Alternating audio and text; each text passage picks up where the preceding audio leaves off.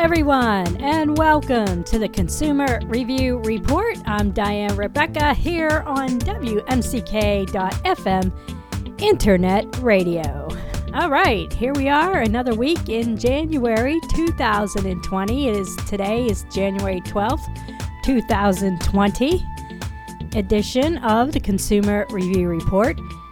And uh, we, if you have never heard us on the show before, uh, we deal with consumer issues. We deal with consumer news, consumer recalls, consumer reviews, anything related to consumer issues.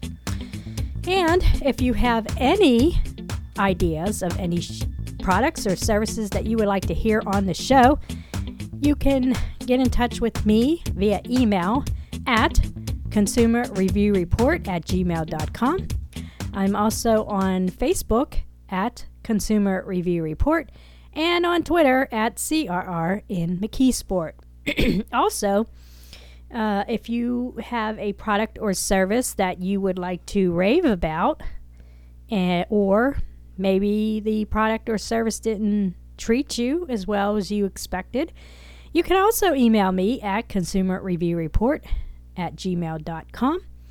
I'm also on Facebook at Consumer Review Report and on Twitter at CRR in McKeesport. All right, so coming up on the show, it's coming up on that time, yes, already, when kids graduating from high school this year will be looking into colleges to attend and looking into ways to relieve their financial burden of going to college. so, this week, I'll be talking about scholarship scams and how to avoid them. I'll also air audio that talks about legitimate scholarship programs and how to apply for those. Also, coming up on the consumer news portion of the show, there's some Wall Street Journal articles that was of interest this week. Uh, articles on Verizon and the fact that they're planning to drop bundles, CBD and the FDA. Uh, also, an article on plant based meat makers want to add pork to the menu. Uh, you've heard me talk about Impossible Burger and the burgers. Now they want to get into pork. And then Sonos sues Google. And you'll want to know who's Sonos and why are they suing Google. So that's coming up on the consumer news uh, portion of the show. This is all coming up after the weekly recalls. Now, I have been posting the recalls as they come up during the week on my Facebook page. Uh, again, I'm on Facebook at Consumer Review Report, and I've been, as the recall recalls have been showing up, I've been posting them on the Facebook page.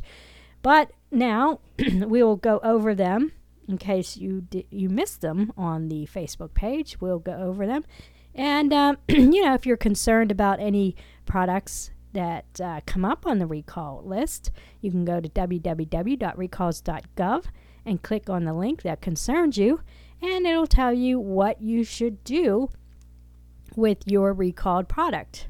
And it'll tell you what websites to visit, what phone numbers to call, etc., etc. So, let's get to the recalls. All right, so we have three consumer products this week. We have, um, let's see here. I thought I had this all set up, but um, here we go. Boston Warehouse Trading Corporation recalls holiday travel mugs due to fire hazard. These are sold exclusively at Meijer stores. The mugs are mislabeled as microwave safe. And if microwaved, the metallic print on the mug can spark, posing a fire hazard. And the SARS Global Marketing recalls tricycles due to violation of the federal lead paint ban.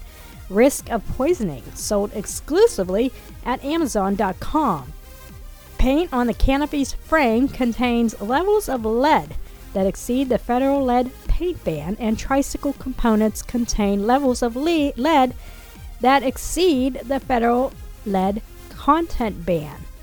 Lead is toxic if ingested by young children and can cause adverse health issues. Also, the recalls that I have posted on the uh, my Facebook page, there are pictures as well, so you can look at the pictures and see if that's something that you have. Last one on the consumer product list Libbey Glass recalls milk bottles due to laceration hazard. The bottles can break unexpectedly during use, posing a laceration hazard. All right, on to the Food and Drug Administration recall and safety alert. I believe we have seven or nine, nine of them, I think. So let's get to Purely Elizabeth. That's the first one. All right, Purely Elizabeth recalls pouches of chocolate sea salt probi- probiotic granola recall due to mislabeling error that has resulted in an undeclared allergen. Now, they're initiating a voluntary recall of their chocolate sea salt probiotic granola. And again, it's because of a mislabeling error that was resulted in an undeclared allergen, which was walnuts. So that wouldn't be good for somebody who's allergic to walnuts. Jeni's Splendid Ice Creams issues voluntary recall of cold brew with coconut cream. Jeni's Splendid Ice Creams has initiated a voluntary recall of three batches of cold brew with coconut cream non dairy frozen dessert pints because they may contain an undeclared milk allergen. Uh, okay, so we have another ranitidine recall, this one from Appco Pharma.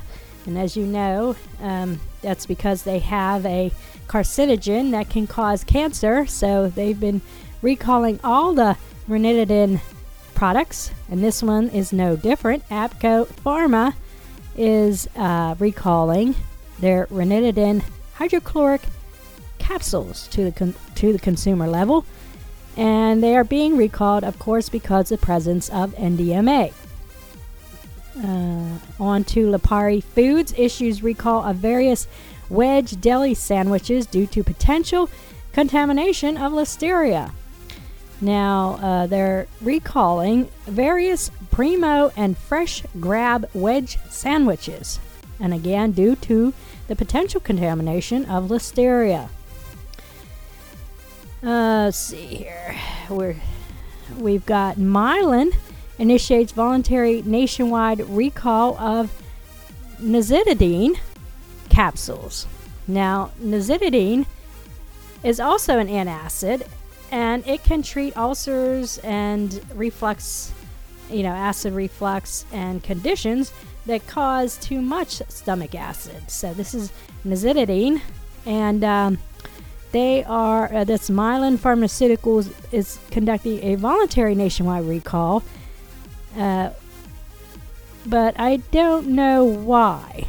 So they're just doing that recall, I guess, uh, to be cautious. They don't really say why. Okay. And then uh, Fresh Location announces product recall due to possible listeria. Again, Another listeria contamination. Protein snack tray, 6.44 ounce total weight package in a four compartment plastic tray. And they list the UPC codes and lot date num uh, dates. And they're also recalling protein trail mix, 3.52 ounce uh, total weight package in a 10.5 ounce plastic tray. So, Fresh Location announces protein snack tray, and protein trail mix. They're recalling them due to possible listeria contamination. okay, Denton Pharma is recalling more ranitidine tablets. So there's another recall on the ranitidine. And um, again, because they contain NDMA, which is a carcinogen known to cause cancer. Okay, let's go to Taro Pharmaceuticals. They are recalling, uh, let's see if I could say this, lamotrigine, lamotrigine, No, lamotrigine. That's how you say. lamotrigine, which is an anticonvulsant, and it can treat seizures and bipolar disorder. So they're recalling this, um, and I don't think they're saying why. They're just they just spell out which ones they're recalling 100 milligram tablets and the lot number and expiration date June to 2021 in 100 count bottles. So they don't even say really why. And then we have one more on the recall list that is on our FSIS recall. FSIS is Food Safety Inspection Service. Culinary International LLC recalls chicken burrito products due to misbranding and undeclared allergens. So they are recalling approximately 626 pounds of egg burrito products labeled as chicken burrito products due to misbranding and undeclared allergens. All right, that will do it for our recall portion of the show. Now we are on to the news. All right, so as I told you, there were some items of interest, of course, in the Wall Street Journal. Uh, we have uh, first up, it's called, well, actually, this was from the 10 January 2020 issue of Wall Street Journal. Verizon to drop bundles and ease changes to TV packages by Sarah Krouse. And boy, I've been waiting for this. I mean, I was like, you know, me and my husband are not really into sports. So all those sports channels are just taking up space on our TV, and we couldn't stand it. So maybe now, when they're making these changes, we don't have to put up with all these unwanted sports channels, right? Anyways, Verizon Communications Inc. is eliminating traditional cable bundles and the handcuffs that often came with them making it easier for households to switch video packages in hopes they won't cut the cord entirely. The telecommunications company will allow Fios customers to select their home internet speed and television packages separately at preset rates. Rather than locking customers into one or two year contracts, customers will be able to change either service monthly, either service monthly if they wish. The changes do away with traditional bundle promotions that expire after a year or two, often leaving customers with much heftier bills, for sure, because then you call them up and you say, Well, can't you get me a better deal? I don't want to pay this heftier bill. And they usually do. They usually accommodate, but you have to call them and beg on your hands and knees for them to, you know, lower the price. And who needs that one or two years, every one or two years, right? So, going back to the article, under the new pricing plans, Verizon will sell three tiers of internet speeds ranging from $55 to $80 a month, including router costs. Customers can also bring their own router and save $15 on the two lower speed plans. There are several packages of cable TV channels starting at $50 a month plus $12 per set top box. The company will also sell the YouTube TV streaming service, which costs $50 a month. The new structure offers Verizon an opportunity to gain incremental revenue from a pay TV business that has suffered customer defections as more consumers have embraced streaming services such as Netflix and HBO or live TV streaming services. And they have chipped away at cable TV's appeal for sure. I added that in, that wasn't the article.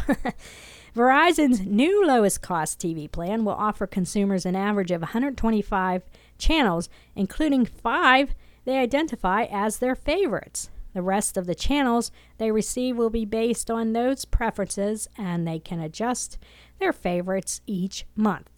Verizon in 2015 began offering Fios TV packages that allowed customers to only buy clusters of channels they wanted to watch. Now, see, I did not know that, so I'm going to have to give them a call and figure out how we can rearrange our channels and what we watch. So, there you go. All right. the next uh, article was also January 10th, 2020, in the Wall Street Journal, the Wall Street Journal issue. It was entitled Adding CBD to Food Drink Was a Hot Trend Until FDA Chimed In. This was written by Annie Gasparro. Big food and drink companies are slowing work on products containing CBD after regulators sounded a note of caution, making space for smaller players to capture more of the budding market. The Food and Drug Administration told consumers in November that there isn't enough research to ensure CBD is safe to consume. It isn't clear the cannabis derived compound helps curb anxiety, facilitates sleep, or conveys other benefits some producers and consumers ascribe to it, the agency said in an online post. Unlike THC, the compound in marijuana that imparts a high, CBD isn't psychoactive. Still, the FDA said people should consider risks associated with it, such as liver damage. The FDA is concerned that people may mistakenly believe that trying CBD can't hurt. The message read Some mainstream companies looking into drinks and snacks containing CBD are slowing that work. Companies must submit research on CBD's use in food to the FDA before it can be certified safe for consumption. Some CBD manufacturers have joined forces to conduct research to present to the FDA. Their group called ValidCare said it met with the FDA in November or December and is conducting a liver toxicity study with the University of Kentucky. The FDA has said it is considering whether to review CBD through the relatively shorter process for approving food additives and dietary supplements or a longer process for reviewing new drugs. Sales of foods and drinks containing CBD are rising even without FDA approval. The FDA in November also sent warning letters to 15 small companies producing and marketing CBD infused products that it said violated federal regulations. That has spooked other small companies putting CBD into food and drinks. Getting the FDA's attention would be a major detriment to the company, said an executive at one startup selling CBD laden products. So I know you see these signs everywhere. CBD sold here, CBD sold here. I did not know that it could t- uh, it could affect your liver in a or damage your liver. And so everybody's getting on the bandwagon again. The same with the supplements. Everybody wants to take supplements, but you have no idea what they're actually doing to your body, right? So the CBD was another fad, and it might be, you know, more hazardous to, to have them in food and drink than actually helping you. So that's what that article was trying to portray. Now, uh, on to the January 8th, 2020 Wall Street Journal article Plant based meat makers want to put pork on your fork by J- Jacob Bunge and Heather Haddon. So let's see why they want to get into pork. They're all done with the. they've perfected, I guess, the beef, and now it's time for pork. So get into the article. After biting into the U.S. burger business, plant based food makers are targeting pork. Impossible Foods Inc. said Monday that it will introduce imitation ground pork and sausage, including a patty for a new sandwich at dozens of Burger King restaurants later this month. Rival Beyond Meat Inc. last year began supplying plant based sausage to Dunkin' Brands Group Inc., Carl's Jr., and Tim Horton restaurants mainly for breakfast sandwiches. Oh, excuse me, I had a little cough there. Impossible, Beyond, and other meat alternative developers say their products spare livestock and are better for the environment than meat because they require less grain, water, and fuel to produce. The companies first worked on beef because they said it is one of the most environmentally intensive meats to produce. Pork is the world's most widely consumed meat, according to the U.S. Agriculture Department. Wow, see, I, I get I'm straying from the article, but I would have thought chicken was the most uh, consumed, but they're saying pork is. That's surprising. All right, back to the article. Plant based food makers are also developing chicken and seafood alternatives. Meat free burgers, sausage, and nuggets represent a fraction of overall meat consumptions, but their sales are growing much faster than those of traditional meat. The growth has drawn pushback from livestock producers. Farm groups have urged regulators to block the use of words like meat and pork to describe plant based imitations, arguing that consumers could be misled about their contents. Impossible's pork alter- alternative is made from soy, coconut oil, and starch by the same processes used to make the Impossible Burger that is now sold in 17,000 restaurants. And I gotta tell you, I have not tried one and I don't plan to uh, for a while, I don't think. I, I can never say never. I was never say never. And I know there was something that I had read that people were like tricking people like making impossible burgers and the people thinking they were regular burgers and then they said haha you just ate an impossible burger. So i can't say i will never have an impossible burger because maybe somebody will do that to me and say here's a burger and then say haha it was an impossible burger. I don't know. So i can never say never. And i guess if i'm starving and that's the only thing available yeah i, I guess i would eat it. But under those circumstances, uh, anything other than those circumstances, probably not. All right.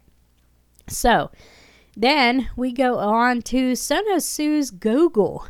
Now, there was an article in the Wall Street Journal, January 7th, 2020. It's entitled Sonos sues Google, alleging theft of speaker technology. This was written by St- Sebastian Herrera. And uh, and then there was another article that came out January 9th, 2020, still in the Wall Street Journal. Sonos tunes into Techlash, and that was written by Dan Gallagher. And we'll go over both of those articles at the same time. But let's hit Sonos sues Google so we could get a background as to what is happening. Wireless speaker maker Sonos Inc. accused Alphabet Inc.'s Google in a lawsuit on Tuesday of stealing its technology and infringing on its patents, escalating tensions between the once close partners. Sonos is seeking a ban on the sale of Google's speakers, smartphones, and laptops in the U.S., as well as financial compensation in a suit filed with the U.S. International Trade Commission and the U.S. District Court in Los Angeles. The relationship between the two companies, which had matched Sonos speakers with Google services, has soured as Google built a growing speaker business, challenging Sonos in its own industry. Google has been blatantly and knowingly copying our patent technology in creating its audio products, Sonos CEO Patrick Spence said in a statement Tuesday. While Google remains an important partner, the two parties haven't been able to find a solution, he added. A Google spokesman said the company disputes the claims by Sonos and is disappointed that Sonos brought these lawsuits instead of continuing negotiations in good faith. The suit claimed that Google gained knowledge as early as 2013 of Sonos's patented wireless multi-room technology, which allows a listener hear uh, music in different rooms through a partnership that integrated Google's music streaming system into Sonos speakers.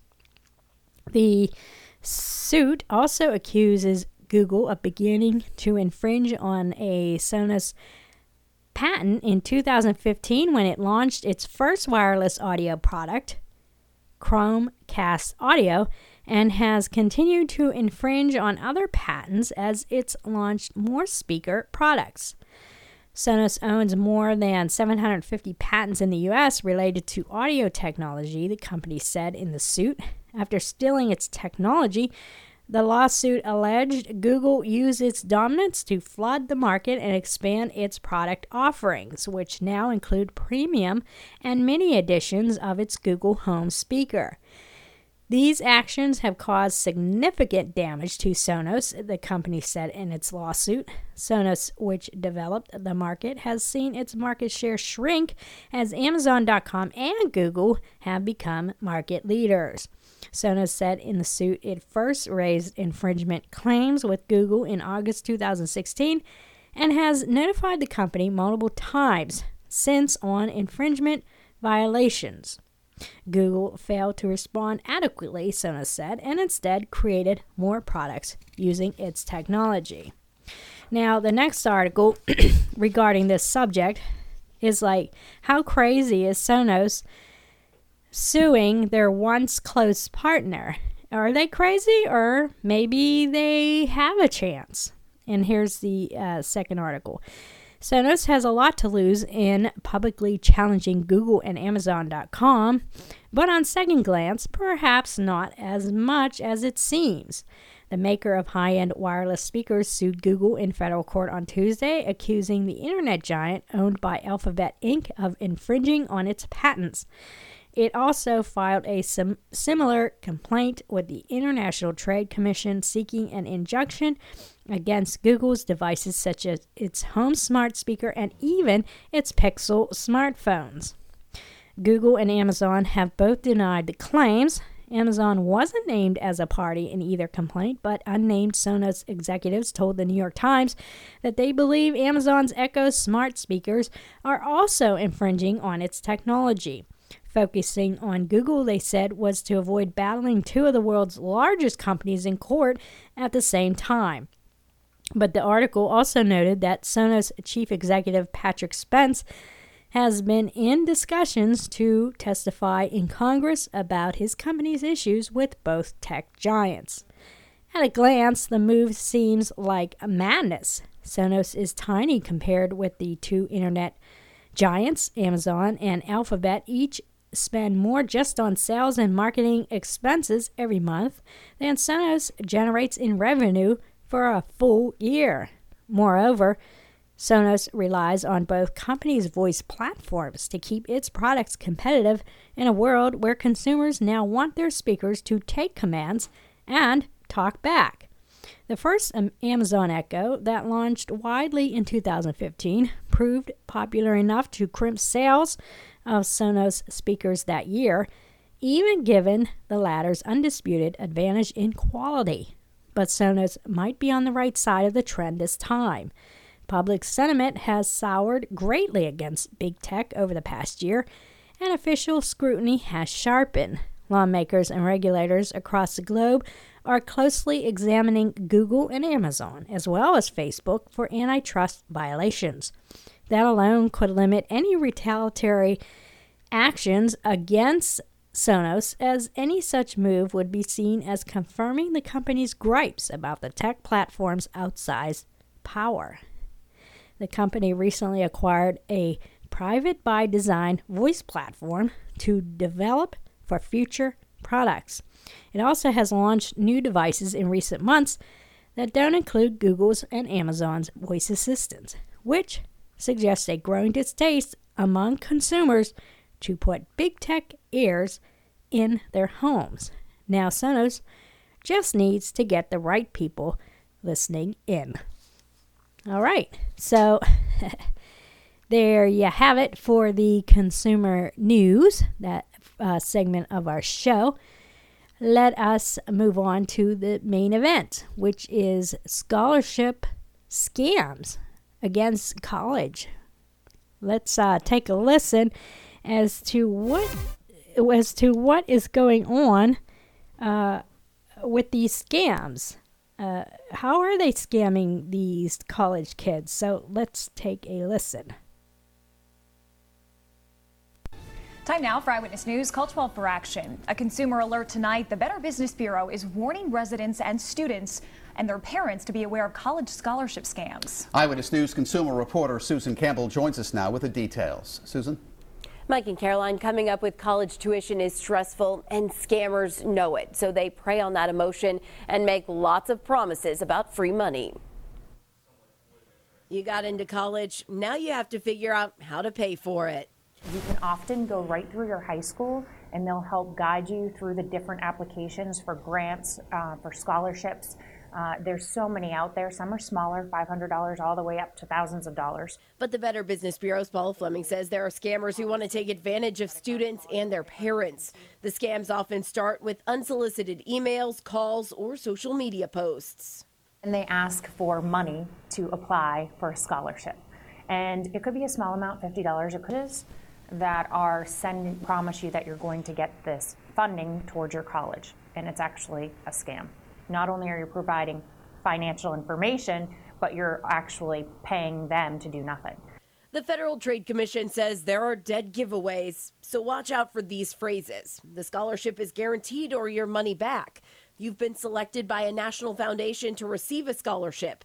We do all the work, you just pay a processing fee, and the scholarship will cost some money.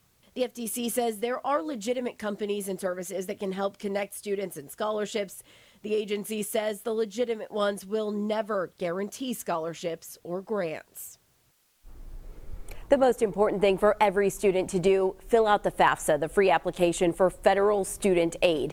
It determines eligibility for federal programs and many colleges and universities use it for non-need based awards. That word free is key. Several websites offer help filing the FAFSA form for a cost, but they're not endorsed by the U.S. Department of Education, and there's absolutely no reason to waste your money on a free application. So, Susan, how can students look for legitimate um, uh, scholarships and applications? There are a lot of options. The best place to start, your high school, the college or university where you're planning to go, that's a good place for um, information. Then turn to local organizations. Many of those places offer scholarships. You can even check in with your employer or your parents' employer. Sometimes they have scholarship opportunities that you might be able to take advantage of. Many of them are very generous. Absolutely. Too. Great advice. All right. Thank you, Susan. Okay, so uh, that gave you a little bit about what's going on, and you know, with the uh, world of scams that we live in, why not college people, right? So eh, there was an article in the Wall Street Journal. It was the January sixth, 2020 edition of or article of the Wall Street Journal. And uh, here's what they had to say. Free money for college can sound enticing, but students need to be wary of offers that are too good to be true. The Federal Trade Commission received 725 consumer complaints in 2018 related to scholarships and educational grants. This was down a little from 770 complaints in 2017 and 972 in 2016, a somewhat encouraging sign. A good portion of this drop off could be attributed to various campaigns to raise public awareness about scholarship scams as well as the Scholarship, uh, College Scholarship Fraud Prevention Act of 2000, which increased penalties for perpetrators. Keep in mind, though, that these figures reflect only what consumers report to the regulator, so the actual number of fraudulent incidences incidents could be higher. And even if scholarship scams aren't as prevalent as they once were, they continue to ensnare some students, says Robert C. Ballard, President and Chief Executive of Scholarship America, a nonprofit scholarship provider. It only takes a few to make it worthwhile to for the scammers. As long as there are people who are biting, it's going to continue, says Mr. Ballard, who also serves on the board of the National Scholarship Providers Association. Now, here are a few ways students can recognize and avoid scholarships fraud. Never pay for scholarship opportunities. Students should never pay a fee to submit a scholarship application or to be entered into a potential recipient pool. This is a red flag industry par- participants say. They should also avoid opportunities that tout a money back guarantee. If they are asking you to pay for free money, it's a scam, says Shane Cole, a scholarship and college counselor at Addison Trail High School in Addison, Illinois. Mr. Cole advises students to begin their search for scholarships using resources provided by their high school since these opportunities are typically vetted. He also recommends that students search the website of the college or university they are planning to attend. In addition, they can investigate departmental specific opportunities, major specific opportunities, and other local scholarship opportunities. And instead of simply doing a Google search for scholarships, it's better to make use of free, comprehensive national search engines, says Mr. Cole, who also is the Community Development Director at My College Planning Team, which helps families navigate the college admissions and financial aid process. Mr. Ballard recommends that students pick three to or three to five of these free search engines to start because using too many can get overwhelming. If the engines they choose are matching them with viable opportunities, stick with them, he says. If not, pick a different free search tool since there are plenty of options. Students shouldn't pay for basic scholarship search functions, though some engines may offer certain premium services such as feedback on scholarship essays or advice on financial aid that might be beneficial. Be aware that some scholarship sites may sell student data, so if the thought of receiving unwanted solicitations from college related third parties is bothersome, check each individual site's privacy policies to see if there is an opt out option. Number two, be wary of unsolicited offers. Some scammers target students through phone or email in an attempt to obtain personal and sometimes financial information. Students should uh, view such unsolicited offers as another red flag and avoid clicking on links or giving any information about themselves to unverified scholarship providers. Scammers could be trying to steal personal data to sell to third parties or financial data for identity theft and asset theft purposes. If there is any doubt, students should ask their guidance counselors to help in determining an organization's legitimacy. I don't care what the email address says, it's important to try to verify the organization before giving any information the Director of College and Career Placement at KIPP New Jersey, which is part of a national network of charter schools. Some scammers attempt to make themselves sound legitimate by asking students for college related information like their SAT scores or grade point averages. These are generally a lead in to make the students feel comfortable and to trick them into giving personal information. Students who receive a check and a congratulatory note in the mail for a scholarship they haven't applied for should rip up the check and file a complaint with the Federal Trade Commission, Scholarship America recommends. Legitimate scholarship providers don't distribute monies randomly to students, and it's likely the check will bounce, or the student might be asked to send funds back for processing or for an accidental overpayment, Scholarship America warns on its website. Avoid um, giving personal information. Reputable scholarship providers generally require basic information such as your name, year in school, and email address, but students should never give personal or financial data such as their social security number, driver's license number, banking information, or credit card number. If a provider asks for anything along those lines, don't respond, Mr. Ballard says. This could be a way for scammers to steal your identity and your assets. All of the financial information that scholarships use to determine eligibility comes from the free application for federal student aid or FAFSA, F A F S A. If a provider asks for something else, students should always ask their high school counselor before responding to make sure it's a legitimate request. Now, number four, beware of pressure tactics. Legitimate scholarships have deadlines, but if a provider is pressuring a student in any way, it could be a sign of a scam. Providers that make guarantees or unrealistic Promises about a student's ability to receive a scholarship should also be avoided, industry participants say. All right. And then, anytime you see the word guarantee, it's a huge red flag because nothing is guaranteed. So, let's go on to five quick tips to avoid scholarship scams. This was on a video posted by FAFSA Made Easy. Let's take a listen. Five quick tips to avoid scholarship scams. Tip number one students should never provide their social security number or bank account information when applying for a scholarship. Tip number two research the scholarship provider and look for past winners on their website that demonstrate the award's history of legitimacy.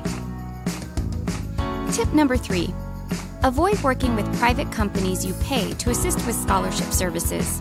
Use free online scholarship searches instead. Tip number four Rely on resources from the Department of Education for information about federal financial aid. Tip number five consider searching for local scholarship opportunities at your high school, parent's employer, or other organizations your family is a part of. For more tips to help you make college a success, visit www.aie.org.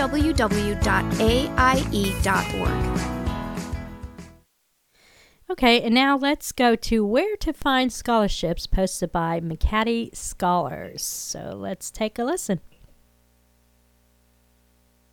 What's up, scholars? I am back with a new video and I am so excited. Now, if this is your first time on my channel, my name is Alana McCatty. People refer to me as a scholarship expert, scholarship guru, financial literacy expert, and the list goes on. So, one of the main reasons I happily claim those particular titles is because I was able to earn over $100,000 and merit and outside scholarships to fund my education at a very expensive private university. So basically, I kicked student debt and stress to the curb because no one has time for that. So after I published my first video, you guys flooded my inbox with so many great, great questions. But the question that I saw continuously was, where do I find scholarships? Here's the thing.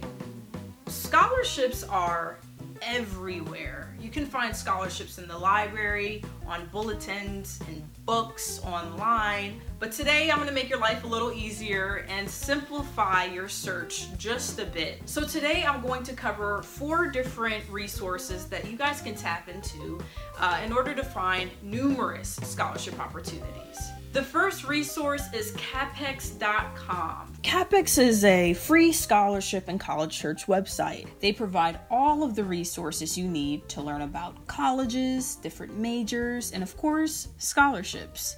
In order to be eligible for the scholarships on Cappex, you'll want to create a free Cappex profile where the site will ask you a series of questions pertaining to your interests, hobbies, extracurricular activities, and so forth.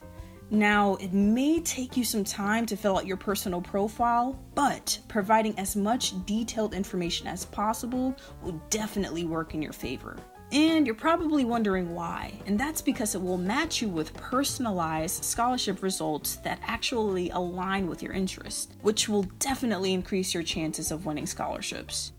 The next scholarship resource Peterson's scholarship grants and prizes. So, from cover to cover, this book lists scholarships based on literally anything that you can think of military service, career interest, employment, talent, you name it, it's in this book. I currently have the earlier version. I have the 2016 version. Uh, the reason I love Peterson's is because they update their scholarship database every single year. So right now the 2018 version is out, and I believe that the 2019 version will be dropping very, very soon.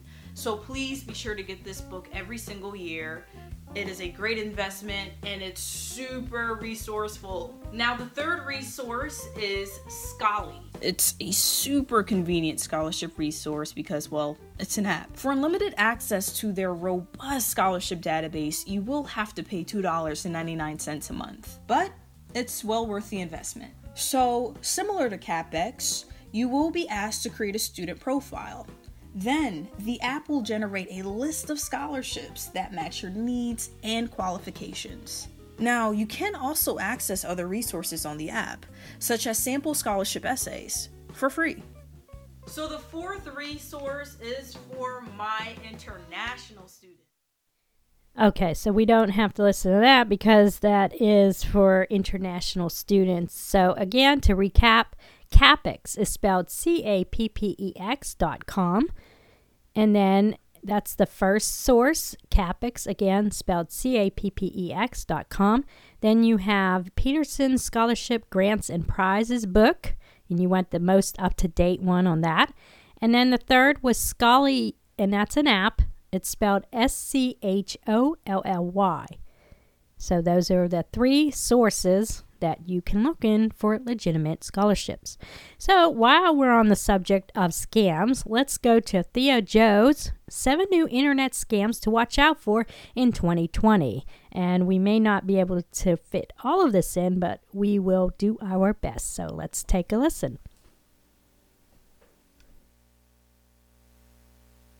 Every year, it seems scammers get more and more clever with new techniques designed to steal from us. And the best thing you can do to fight them is to learn their ways so you can spot the scams from a mile away. So that's what we're going to go over today. I've got about seven scam techniques that are either brand new or have become more prevalent leading into 2020, most of which are internet and phone based, and how you can also defend against each one of these. Before we jump in, it is essential that I do my shameless plugs, of course. If you haven't seen my incredible Instagram account, you're really missing out. It has the most amazing tech memes you could possibly imagine, so be sure to check that out. It's just at ThioJoe over on Instagram if you want to collapse from laughing so hard. Also, if you want to support my work and get some cool perks too, consider becoming a channel member by clicking the join button. With the main level, you'll get my videos early as soon as I finish them, and a badge to show off in the comments, and a special member rank in my Discord server, which if you didn't know about, can be joined by going to discord.gg slash thiojoe. So I definitely hope to see you over there. Or if you just want to help out a little bit, there's a lower tier,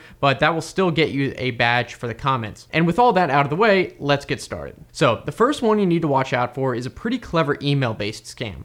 With this, the scammer will basically impersonate some high level manager or executive at your company. They might do this by either spoofing the email address or use the person's actual email account to send it out if they manage to break in with a stolen password. Then, for the scam, they will email multiple people at the company below them, telling them that they need to go buy gift cards, usually, saying it will be a gift for other employees on your team or whatever.